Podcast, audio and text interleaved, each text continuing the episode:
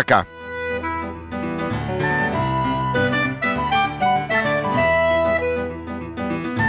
Buongiorno, buongiorno cari ascoltatori, un saluto da Claudio Agostoni, benvenuti, benvenuti in questo sabato, un sabato targato 17 aprile.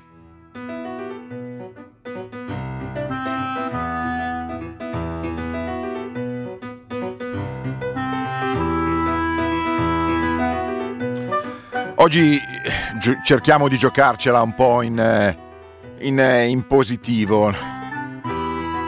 Vi racconteremo una, una storia molto bella eh, che si sta ancora svolgendo nell'immediata periferia di Milano. Quest'oggi a Roma la manifestazione dei lavoratori dello spettacolo, ci collegheremo con, eh, con chi è in piazza, ma siccome ci sono anche molti tecnici, fonici, quelli che curano i eh, concerti, vorremmo giocare un po' con voi eh, per chiedervi, dipendesse da voi, qual è il concerto a cui andreste subito appena riaprano le porte della musica? Prima di arrivare però a queste pagine di Itaca, eh, come di consueto, apriamo con eh, la rassegna stampa. Aven, ade, aven, due, tre, il titolo è...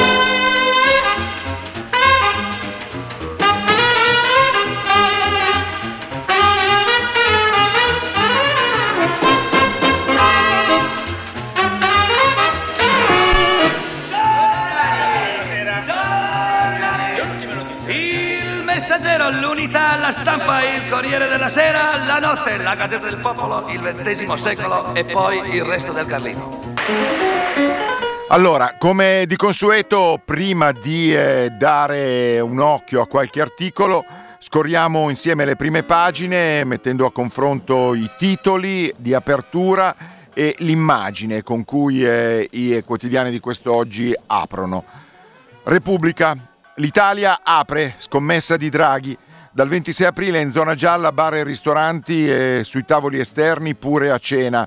Teatri e cinema con metà posti o nelle arene, mille spettacoli negli stadi, un pass per spostarsi tra le regioni, il Presidente del Consiglio difende Speranza, critiche infondate, Salvini esulta, abbiamo impedito la chiusura. Non c'è una foto ehm, di apertura ma una vignetta di Altan con i due interlocutori e eh, il primo osserva apriamo e il secondo si limita a rispondere e se i buoi scappano? La stampa. La stampa è un'altra di quelle che eh, titola Draghi riapre l'Italia, scuole, ristoranti, bar, palestre e cinema si parte il 26 aprile e eh, vabbè per la foto diciamo che non è proprio una, una grande foto originale, nel senso che c'è un primo piano di Draghi. Il manifesto, anche lui apre con eh, una foto di eh, Draghi che si toglie la mascherina, eh, se non altro questa è a tema, ehm, eh, però sopra l'immagine di Draghi c'è una scritta Zaki chi perché fa riferimento al caso Zaki, Draghi se ne lava le mani, riguarda il Parlamento, non il governo, è quello che ha dichiarato ieri il primo ministro. Insorgono PD, 5 Stelle, Leu e anche Forza Italia, che ricordano al Premier l'ordine del giorno approvato dal Senato impegna l'esecutivo ad agire nei confronti dell'Egitto. E Amnesty eh, ricorda che questo, effettivamente questa uscita di Draghi è un brutto eh, segnale. Per quanto riguarda invece il titolo di apertura del manifesto, la mediazione è un rischio ragionato. Eh, dal 26 aprile torna la zona gialla, riaprono scuole, ristoranti, cinema, teatri all'aperto. Questa è l'apertura del manifesto. Il Corriere della Sera invece l'Italia riapre le date e le regole. Eh, come fotografia di apertura invece il Corriere porta un, eh, quella del eh, ragazzo tredicenne americano Adam Toledo, il eh, ragazzo ucciso da un agente mentre teneva le mani alzate e eh, c'è la drammatica fotografia che lo ritrae un attimo prima di venire ucciso e si vede appunto che il ragazzo era lì con le mani alzate. Eh, passiamo al domani. Eh, domani, eh, come sempre, ha una scelta originale per quanto riguarda l'apertura, ci porta in Libia Così la Guardia Costiera libica lascia affogare i migranti. Dal 2017 l'Italia finanzia e addestra i libici per gestire i salvataggi, ma quando Roma prova a coinvolgerli nelle emergenze arrivano risposte come non so l'inglese o oggi non lavoro. È un articolo interessantissimo, poi eh, lo, eh, ne leggeremo un pezzo. Questo è il domani. Diamo un occhio ai giornali della destra. Eh, Dio mio, non bisogna essere dei geni per indovinare la loro apertura, il loro entusiasmo per eh, queste riaperture.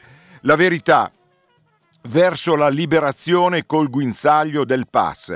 Rinchiuso Speranza riapre l'Italia. Perfidia Draghi.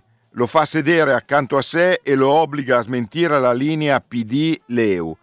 Letta voleva tutto chiuso fino alle vaccinazioni degli over 60. Vincono la Lega e Forza Italia. Dal 26 torna al giallo, sia i ristoranti all'aperto anche a cena. E, e chi ha solo posti al chiuso?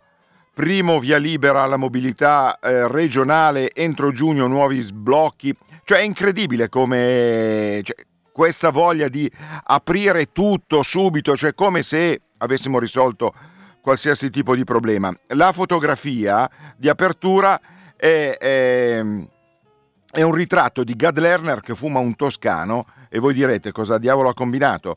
No, niente, è solo che fa riferimento al corsivo di Maurizio Belpietro che eh, segnala che ormai dalla parte di Speranza ci sono solo, e lo dice con un certo disgusto perché effettivamente a lui gli intellettuali e quelli che usano l'intelletto probabilmente non, non, eh, non rientrano nelle categorie che a lui interessano, dice solo 130 intellettuali sono rimasti dalla parte di Speranza e da qui il primo piano di Gad Lerner. Il foglio, il foglio eh, titola eh, il problema titola è ora di scommettere sull'Italia e se fosse l'Italia la sorpresa d'Europa Draghi riapre e punta su un DEF con stime di crescita superiori a quelle del Fondo monetario. Esagera?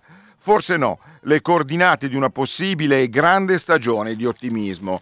Insomma, il foglio apre un po' controcorrente, anche il foglio, come sapete, non abbonda in fotografie, ha una, ha una vignetta anche lui. I signori prendono, chiede un... Eh, cameriere a due commensali seduti a un tavolo di un ristorante. Il primo risponde niente, non ci abbiamo un euro, al che il cameriere mm, osserva ottimo, tanto io vi potevo fa solo sta matita fritta. Ehm, e il commensale risponde va bene, eh, conta il pensiero. Non è che proprio c'è da spisciarsi addosso da ridere con questa vignetta, comunque questa è la vignetta del foglio. Avvenire Boccata d'aria, questo è il titolo di apertura. Solo tre territori in rosso, RT in calo, anche gli spettacoli possono riaprire con eh, i numeri ristretti. E eh, per quanto riguarda la fotografia, la scelta eh, di avvenire, come capita spesso, è originale.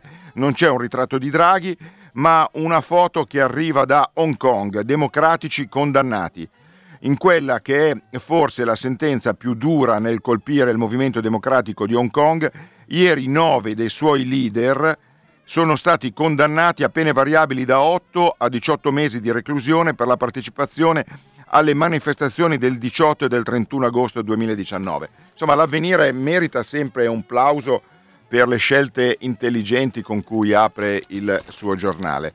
Il Fatto Quotidiano Salvini detta legge, rissa fra i ministri e come fotografia c'è un montaggio di una mm, scena di lotta libera dove i due contendenti sono Giorgetti e Speranza. Mi sembra di capire, non è che sia un, eh, un espertissimo di lotta libera, ma qua mi sembra che Giorgetti abbia il sopravvento su eh, Speranza. C'è da dire che Giorgetti ha la cannotta rossa e Speranza quella azzurra. Dettaglio.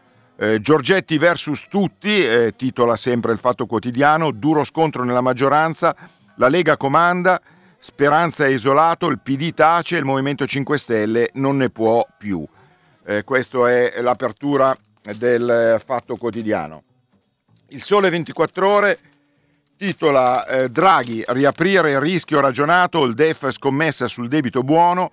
Per quanto riguarda la fotografia di apertura, ehm, evidenzia dei grandi lavori, strade, ferrovie, porti, arrivano i commissari per 57 opere, c'è una galleria, c'è una, una gru, insomma una foto un po' da Umarell, diciamo. E eh, direi che è tutto per quanto riguarda i giornali e vediamo anche cosa dice la Gazza. Eh, altezza Ibra e parla delle mosse di mercato del Milan, eh, il Milan che punta su Scamacca, che per chi non mastica, ricordiamo, è un, ehm, attualmente è un giocatore del Genoa. Ok, questi sono i titoli, eh, ora intanto che rimetto a posto i giornali, eh, un po' di musica e poi veniamo invece a, a quello che c'è nei giornali, a qualche articolo. Tierra, aire.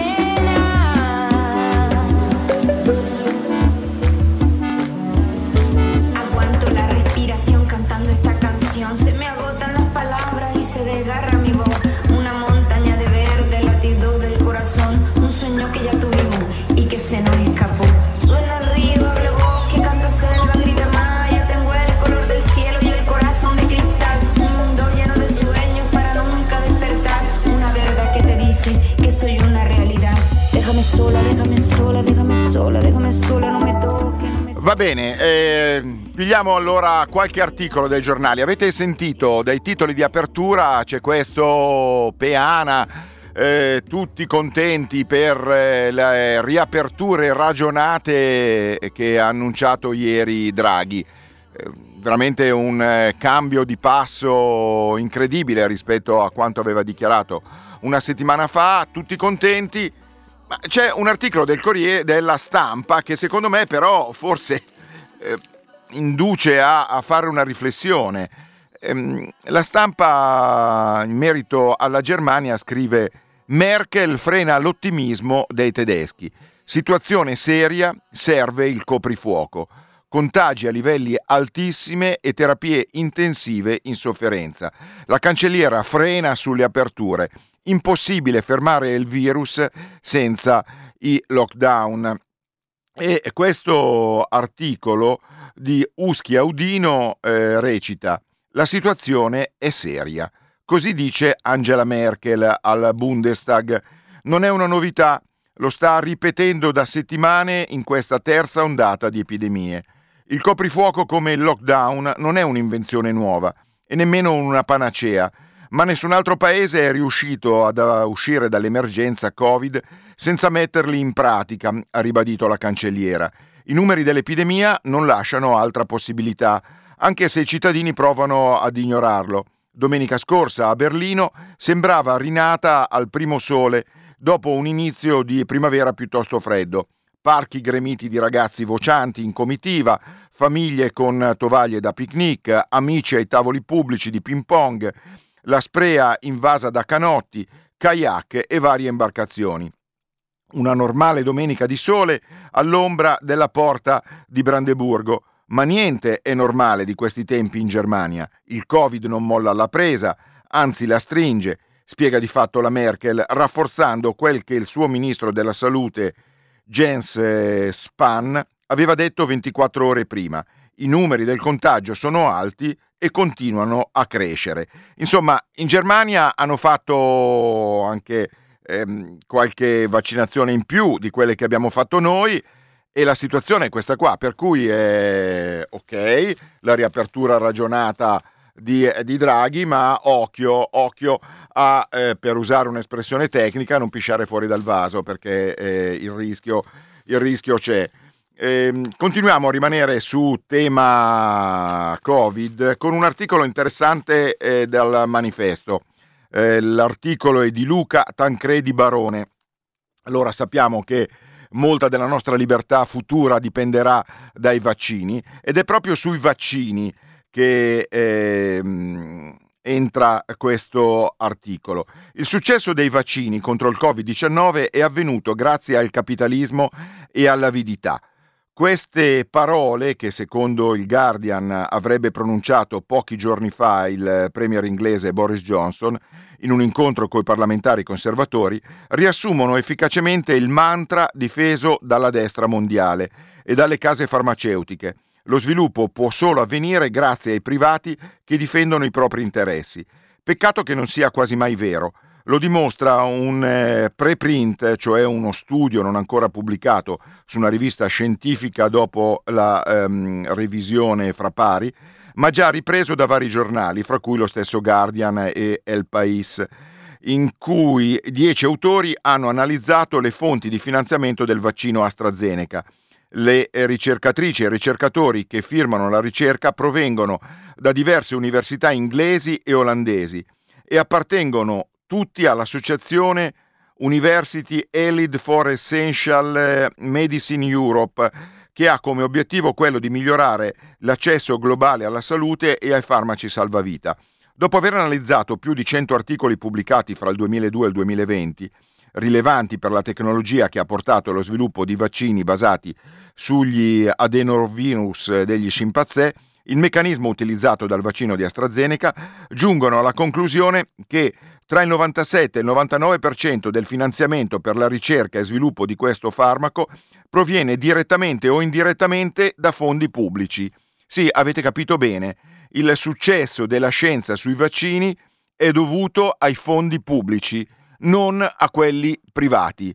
E quindi forse è un ragionamento sulla messa a disposizione di tutti, anche dei paesi del sud del mondo, dei vaccini non è proprio una cosa campata campata per aria.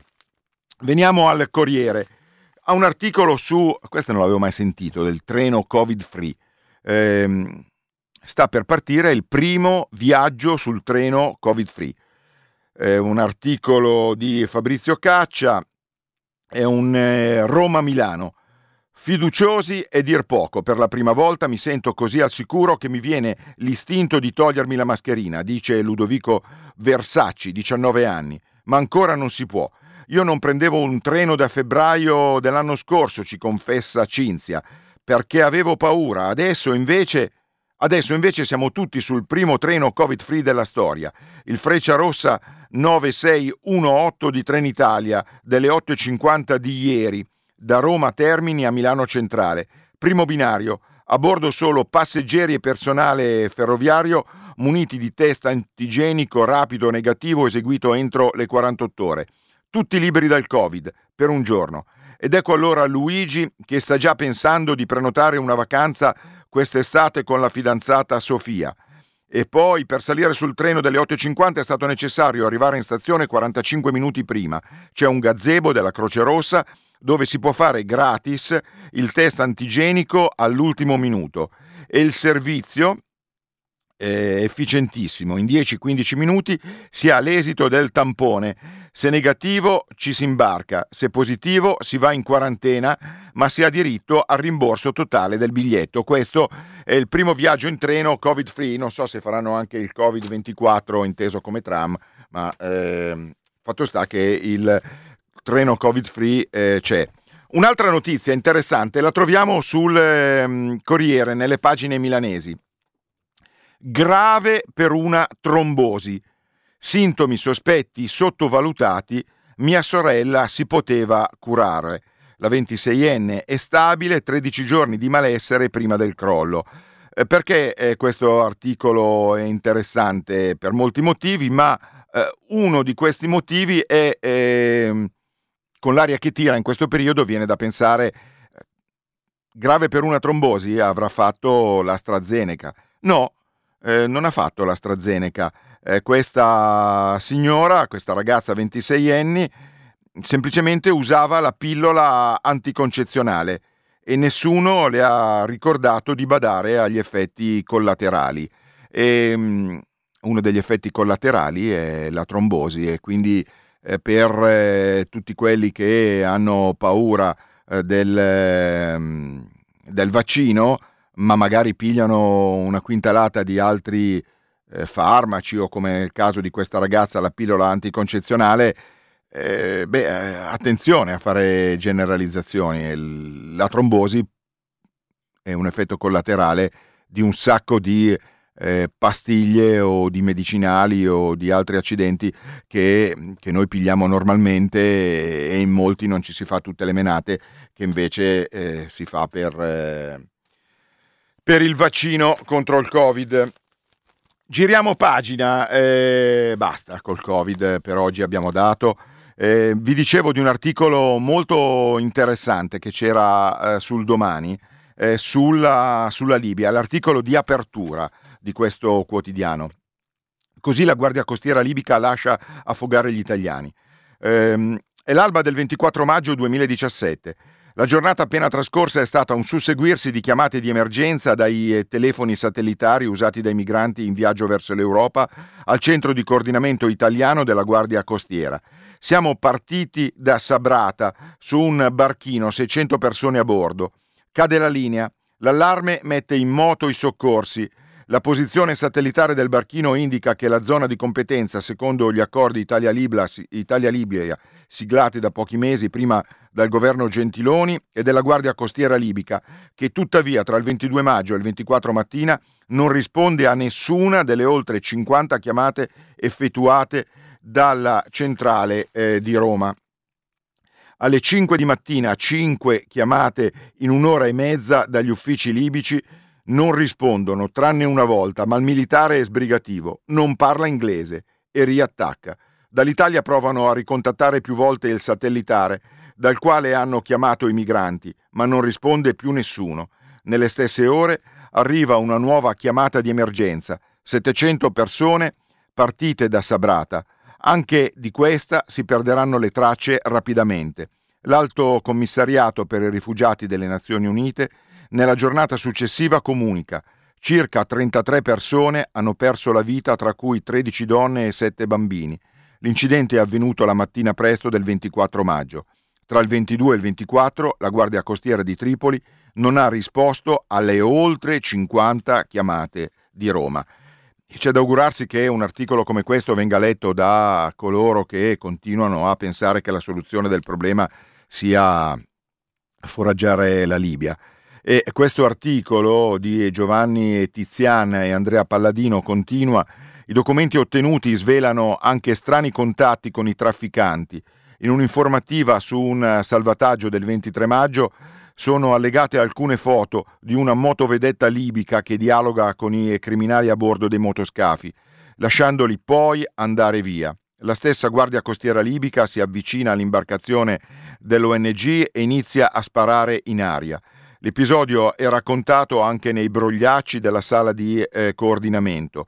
Motovedetta libica con uomini armati hanno sparato in aria per spaventare i migranti, denunciano via radio dalla nave Von Estia, una delle accusate nell'inchiesta di Trapani alla sala di coordinamento italiana che tenta d'invano di mettersi in contatto con gli omologhi libici. Oltre al danno, la beffa. La polizia scriverà che il comandante di Von Estia non ha riportato l'episodio nel report della missione, omettendo di dire però che la Guardia Costiera italiana era stata avvertita in diretta. Il comandante Massoud alla nostra domanda ha risposto ci possono essere stati spari in aria perché le persone nelle barche a volte si muovono e quindi possono cadere in acqua, servono per farli tornare alla tranquillità, cioè si spara. Questo è il metodo libico che eh, l'Europa finanzia. Ricordo un articolo che eh, trovate sul eh, domani. Per quanto riguarda invece il eh, Sole 24 ore, c'è un eh, interessante articolo sul PIL cinese. Il PIL cinese rimbalza del 18,3%. Eh, il, sono dati relativi al primo trimestre, ripresa spettacolare rispetto al crollo registrato l'anno scorso in piena pandemia, in forte crescita sia la produzione industriale sia i consumi, mentre aumenta la domanda internazionale di beni di consumo made in China. Ecco, a chi fosse interessato eh, a numeri eh, legati all'economia, beh, questo è un articolo assolutamente eh, da non perdere. Direi che tiriamo il fiato, ci fermiamo un secondo, ci sono un paio di minuti di pubblicità e poi torniamo per continuare a dare un'occhiata ai giornali.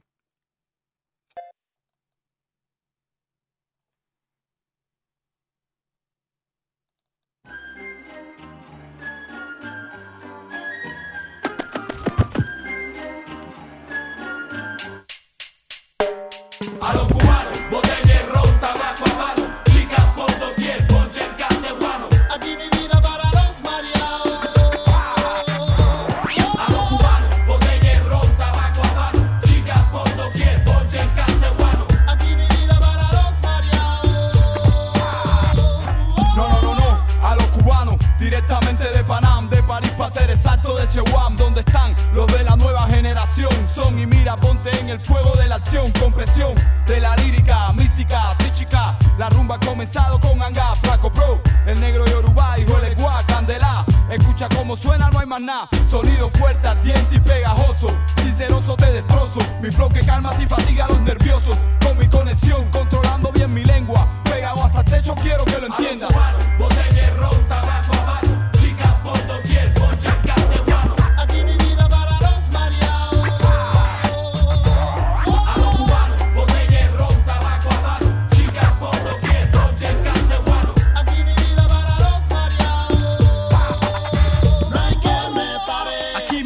Seguir, yo represento Romulata Cuba hasta el fin. Mi oricha como un imperio voy a construir. Yo te dejo mi tema como mi emblema se finí. No, no te vayas. Dirigiendo dicha el mundo pa' la valla De oriente hasta occidente gritamos a la batalla Mi gente en talla y toma el jack que te desmaya Ay, ay, Y te me callas Ya te lo dijo el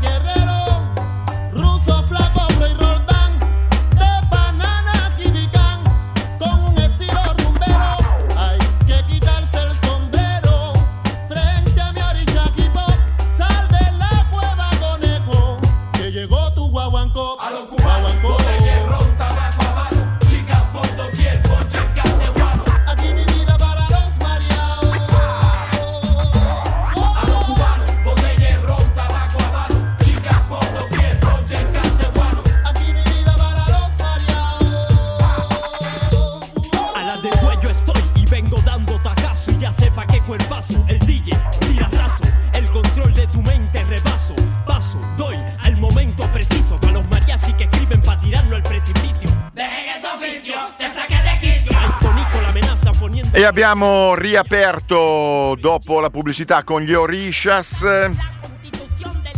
In questi giorni si celebra l'anniversario dello sbarco fallito nella Baia dei Porci da parte degli americani e ha un, così, un pensiero alla isla. Tra l'altro sui giornali trovate qualche notizia sul eh, congresso del Partito Comunista Cubano che è in corso in questi giorni. Ma noi andiamo avanti con eh, la nostra rassegna stampa, una notizia che troviamo su tutti i giornali, noi eh, eh ci fermiamo sulla eh, trattazione che eh, di questa notizia fa il eh, Corriere della Sera. A Chicago il video di Adam, 13 anni, ucciso dalla polizia con le mani alzate. I suoi ultimi 19 secondi di vita, la gente in congedo per 30 giorni, polemiche a Washington. Allora, è dal eh, corrispondente Giuseppe Sarcina del Corriere. Ancora immagini agghiaccianti dall'America. Questa volta è Chicago. Un ragazzino di 13 anni inseguito nel buio dai poliziotti. Una corsa durata 19 secondi. Le grida e le imprecazioni della gente. Fermati, fermati subito. Le mani, le mani, fammi vedere quelle cazzo di mani. Buttala, buttala. Il fuggitivo si ferma di fianco a una staccionata, getta qualcosa dall'altra parte. La pistola, perlomeno questo secondo la versione ufficiale della polizia. Si gira verso l'inseguitore, le mani in alto. Lo illumina una luce violenta e un attimo, un colpo e crolla a terra. La gente ora è curvo sul ragazzo, la sua voce è concitata. Resta sveglio, resta sveglio. Chiama soccorso via radio, ma è tutto inutile. Così, alle tre di notte di lunedì 29 marzo, è morto Adam Toledo, uno dei chicos di Little Village, quartiere densamente abitato dai latinos nel southwest di Chicago. Lo ha ucciso Eric Stillman, un bianco di 34 anni, che si aggiunge alla lista dei poliziotti sotto accusa nel paese, come Kimberly Potter, arrestato mercoledì 14 aprile per aver ucciso il 21enne afroamericano Duante Wright, scambiandolo, dice, eh, scambiando la pistola per eh, il taser, oppure come Derek Chauvin, ora a processo per l'omicidio di George Floyd il 25 maggio dell'anno scorso. E la potenza dei filmati, difficile da contraddire, che agita di nuovo gli Stati Uniti. Si attende con ansia la sentenza, o meglio la condanna di Chauvin a Minneapolis, in arrivo la settimana prossima. Nello stesso tempo, a Chicago i negozi del centro tornano a barricarsi. Si temono i disordini, i saccheggi notturni che spesso accompagnano le manifestazioni pacifiche. La sindaca della città ventosa, l'afroamericana Lori Lightfoot, ha insistito, insieme con le organizzazioni per la difesa dei diritti civili, affinché il Dipartimento di Polizia diffondesse la clip. Qualche giorno di esitazione perché era coinvolto un minorenne. Poi il via libera e ieri tutto il mondo ha potuto vedere la sequenza spaventosa. Stillman è stato posto in congedo per 30 giorni.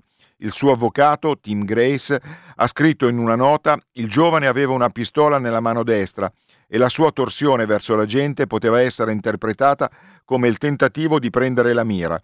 Dall'altra parte, Adena Weiss Ortiz, legale della famiglia Toledo, replica: ha buttato via la pistola, ha ubbidito agli ordini e si è girato con le mani alzate.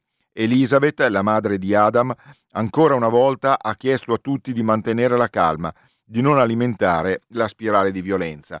E questa è l'ennesima cronaca che arriva dagli Stati Uniti di un cittadino ucciso dalla polizia.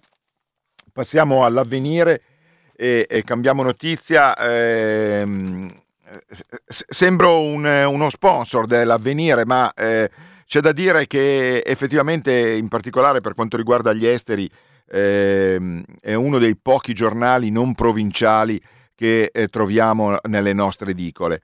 Oggi, tra i ehm, tanti articoli eh, di esteri, eh, troviamo un articolo che fa il punto sulla situazione politica in Brasile. I giudici rieleggono Lula, adesso vuole la presidenza. Qualcuno potrebbe dire che la politica brasiliana è tornata al 30 agosto 2018, scrive Lucia Capuzzi. Il giorno prima che il Tribunale elettorale, a poco più di un mese dalle presidenziali, respingesse la candidatura di Luis Ignacio Lula da Silva. Il super favorito veniva escluso in base a una legge, approvata proprio durante il suo governo, che proibisce la partecipazione ai condannati in secondo grado. come l'ex presidente. Da giovedì notte, però, quei verdetti sono annullati per sentenza della Corte Suprema. Nel corso di una seduta in bilico tra eh, lunghe pause e improvvise accelerazioni, il massimo tribunale ha confermato in plenum, con una maggioranza di 8 a 3, la decisione dell'8 marzo di uno dei suoi magistrati. Ancora una volta i giudici non sono entrati nel merito della condanna a carico del leader del Partito dei Lavoratori, né degli altri due procedimenti in corso di fronte al Tribunale di Curitiba. Si sono limitati a ribadire la non competenza di quest'ultimo e del suo magistrato più emblematico, ad emetterli. I processi dunque dovranno ripartire da zero. A Brasilia, trattandosi di un ex presidente, o a San Paolo, dove eh, sarebbero avvenuti i fatti contestati. In ogni caso l'iter sarà lungo e nel frattempo, riottenuti pieni diritti politici, Lula potrà presentarsi alla corsa del 2022. Lo farà? Beh, ci sono pochi dubbi come è evidente che la campagna elettorale è di fatto iniziata con un anticipo di 18 mesi. Finora l'ex presidente non ha voluto sciogliere la riserva sulla propria candidatura. Anche poche ore prima della decisione della Corte, in un'intervista alla TV argentina, a una televisione argentina, ha però strategicamente ripetuto: se sarà necessario, mi presenterò. Poi si è chiuso nel silenzio. Invece di un commento al verdetto del massimo tribunale ha pubblicato una sua foto sorridente su Twitter. A parlare è stata la difesa e ha parlato una, di una vittoria dello Stato di diritto e a parlare sono stati anche i vertici del partito di Lula. Finalmente ci saranno elezioni libere nel 2022. Proprio come l'ultima volta, a meno di improbabili piroette, Lula dovrà affrontare Jair Bolsonaro. La riedizione del vecchio duello avviene però in uno scenario politico cambiato rispetto a tre anni fa, in peggio. La mancanza di un'adeguata risposta alla pandemia ha provocato una catastrofe umanitaria in Brasile, come ha denunciato Medici Senza Frontiere. E questo è eh, l'avvenire e Lucia Capuzzi sulla situazione in Brasile. Sui giornali di eh, quest'oggi ovviamente trovate anche, trovate anche eh, notizie sul eh, funerale di eh, Filippo e per tutti gli amanti della serie televisiva The Crown un accenno lo facciamo anche noi. Andiamo al Fatto Quotidiano il Fatto Quotidiano che in un articolo di Saprina Provenzani scrive Filippo funerale sobrio ma con molte stravaganze. Eh, ci, e quindi eh, andiamo a vedere quali sono queste stravaganze. Ci sarà anche eh, tra le partecipanti eh, al... Ehm, allora, lo seppelli- no, facciamo, partiamo da qua. Lo seppelliscono oggi pomeriggio alla St. George Chapel del castello di Windsor in una cerimonia che lui voleva sobria poco più di un saluto con gli onori militari e il Covid ha ristretto anche di più, solo 30 invitati scelti dalla regina fra gli inevitabili, cioè i quattro figli, un po' di nipoti, rispettive consorti, purché queste consorti siano presentabili, e quindi esclusa Fergi la Rossa, moglie divorziata dell'orco Andrew, ma ehm, che Filippo detestava, mentre la rogna Magan si è risolta con una provvidenziale giustificazione del medico americano per gravidanza avanzata. Harry invece è arrivato. Il paese si chiede se almeno sulla tomba del nonno farà pace con William. La regina non sembra contarci tanto e durante la processione dietro il feretro li tiene socialmente distanziati grazie al robusto cugino Peter Phillips stazza solida da rugbista. Sempre l'articolo del Fatto Quotidiano poi eh, ci eh, ricorda che al funerale ci sarà anche Lady Penelope eh, Bradburn, 67 anni, nota come Countess Mountbatten di Burma e con il soprannome di e anche, visto che la invitano ovunque come appendice di qualche altro da quando a metà degli anni 90 Filippo eh, le insegnò a guidare il calesse. La grande attrazione pop sarà la Land Rover ehm, eh, Gun Bass ibrida elettrica usata per battute di cacce, patriotticamente prodotta nella fabbrica inglese di Solihull e modificata secondo le indicazioni del principe.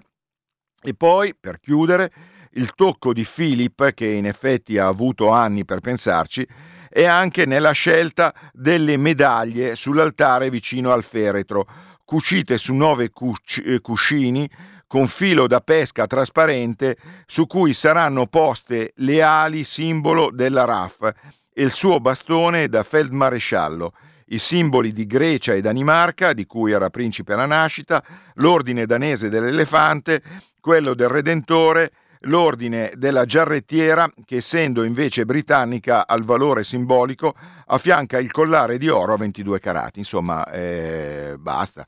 Direi che eh, forse ho perfino esagerato con eh, i funerali del principe Filippo. Direi che mi intriga molto di più ehm, un altro articolo che c'è sul Fatto Quotidiano, che è relativo a eh, Billie Holiday, quelle notti insonne con eh, l'amica Holiday ed è un articolo di Carlotta Vissani che ci parla di Notti insonni, un libro di Elizabeth eh, Hardwick, un'autobiografia per immagini di Hardwick, sodale di Roth e influente critica del Novecento. Un libro per tutti coloro che appunto amano la divina Billie Holiday.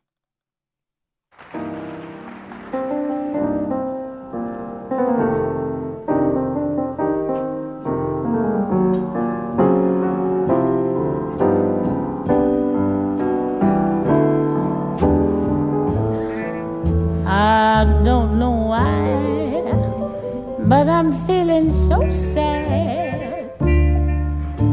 I long to try something I've never had. Never had no kissing. Oh, what I've been missing. Love a man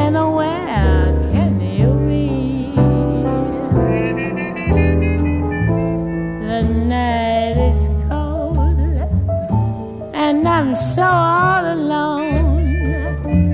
I'd give my soul just to call you my own.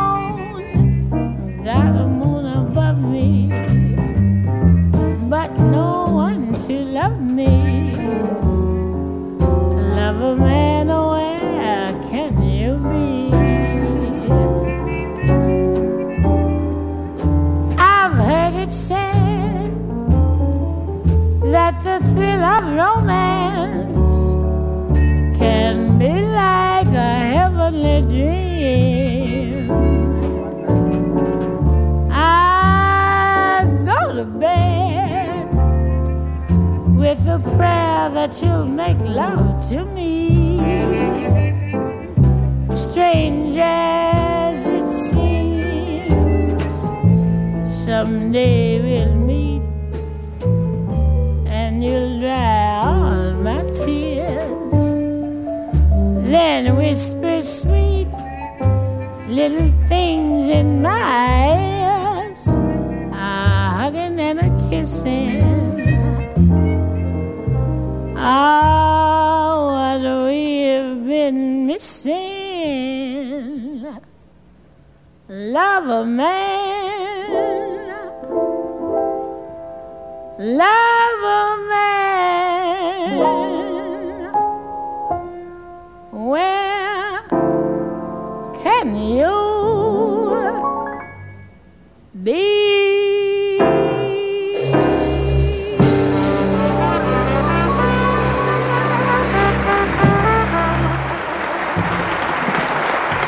Ed era Billie Holiday. ehm, ho ripreso il domani, eh, nel senso di eh, quotidiano, per eh, un articolo, che tanto abbiamo ancora? Una decina di minuti, sì, passiamo in una fase più leggera di, di, eh, rassegna stampa, un articolo di Rocco Cotroneo, eh, per tutti coloro che magari eh, adesso sono in fila al supermercato per comprare il salmone eh, o per comprarsi una confezione di sushi. ehm, Storia di globalizzazione, questo è il titolo eh, che eh, ha questo articolo che racconta di come il salmone per sushi è diventato il pollo allevato in batteria del mare.